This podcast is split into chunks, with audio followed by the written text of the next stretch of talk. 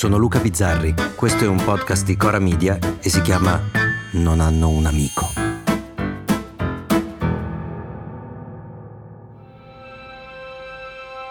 Ed eccoci qui, all'ultimo episodio dedicato al riassunto, al ricordo di quest'anno meraviglioso che finisce troppo presto.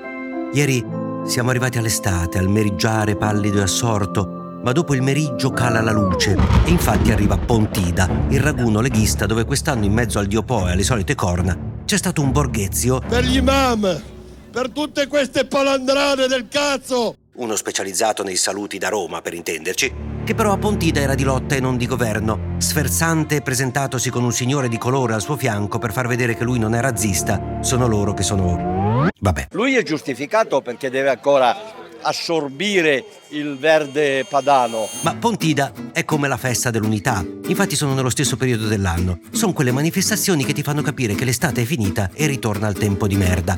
Ma siamo qui non solo per ricordarci della pirlaggine di chi ci governa o ci vorrebbe governare e sta all'opposizione. All'opposizione chi c'è più? Vabbè, ma anche la nostra che giustifica poi la loro, la nostra pirlaggine. E per ricordare che meriteremmo una rapida estinzione vi dico solo una parola che da sola dice poco, eh. Pesca.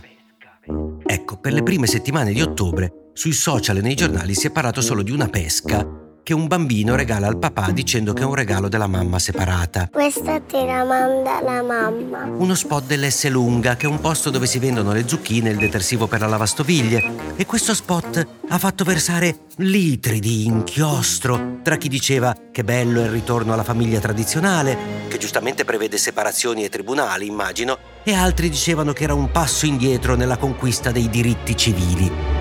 Lo spot dell'S Lunga.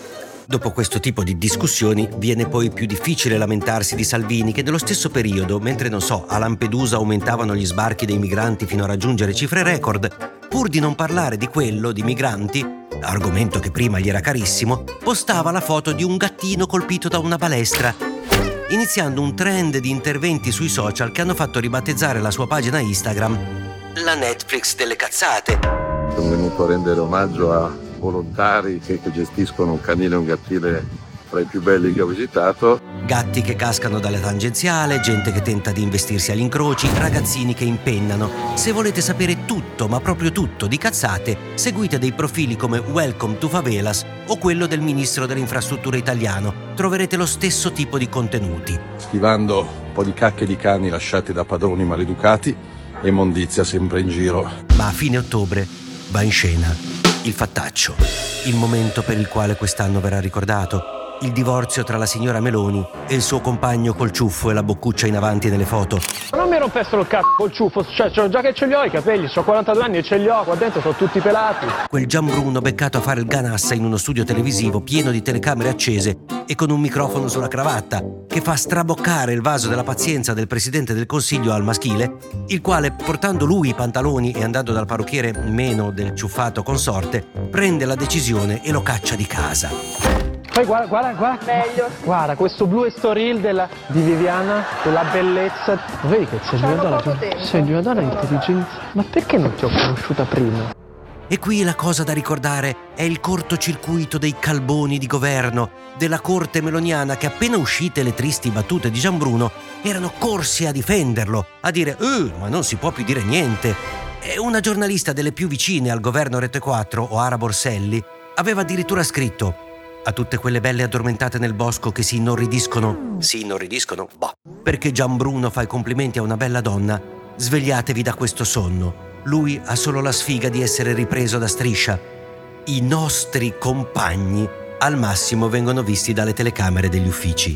I nostri compagni, cioè, pur di difendere il maldestro Casanova, ha autodenunciato la propria cornutaggine, però mentre Calboni lo difendeva, il mega direttore galattico cacciava il dipendente poco serio, mettendo in crisi quelli che erano lì a urlare al complotto. Una storia meravigliosa. Ma al netto di tutte le cazzate che hanno allietato quest'anno, al netto dei gattini, dei Salvini, dei Giambruni, della sinistra non pervenuta, di Conte sulle tracce di Achille Lauro e dei regali elettorali, della Schlein che verrà ricordata per... per per un cazzo di niente. Ecco, al netto della nostra ridicola inadeguatezza, questo è stato ancora ed è un anno di guerra. di guerra in tante parti del mondo, non solo quelle di cui parlano i giornali, e la guerra diventa sempre più difficile da raccontare e da ascoltare perché ne vediamo troppa, ne ascoltiamo troppa. Sui giornali ci sono nazisti che accusano di nazismo altri, terroristi che attaccano e si difendono da altri terroristi ed è sempre più complicato capire chi siano i nazisti, chi siano i terroristi. E si può farsene anche un'idea, ma senza discuterne perché il livello della discussione è quello della curva, del tifo, del piegamento della verità. Così resta l'arte a ricordarci che cos'è la guerra e forse è giusto che l'ultimo episodio dell'anno non lo concluda io, ma uno che sapeva scrivere, che ha saputo raccontare l'orrore, uno che cento anni fa ha scritto una cosa che vale oggi. Eric Maria Remarque, nel suo Niente di nuovo sul fronte occidentale, raccontava la prima guerra mondiale, la raccontava nel 1928 ma scriveva parole che oggi potrebbero tranquillamente essere sulla bocca di un ragazzo di quelli che stanno combattendo ora, nelle guerre che ci raccontano e anche in quelle che non ci raccontano perché non fanno ascolti. Ma io me lo vedo, questo ragazzo, che sulla bocca ha queste parole che sono state scritte cento anni fa e che sono così. Deve essere tutto falso e inconsistente se migliaia di anni di civiltà non sono nemmeno riusciti a impedire che scorressero questi fiumi di sangue, che esistessero migliaia di queste prigioni di tortura. Soltanto l'ospedale mostra che cos'è la guerra. Io sono giovane, ho vent'anni, ma della vita non conosco altro che la disperazione, la morte, il terrore, la insensata superficialità unita a un abisso di sofferenze. Io vedo dei popoli spinti l'uno contro l'altro e che senza una parola, inconsciamente, stupidamente, in una incolpevole obbedienza, si uccidono a vicenda.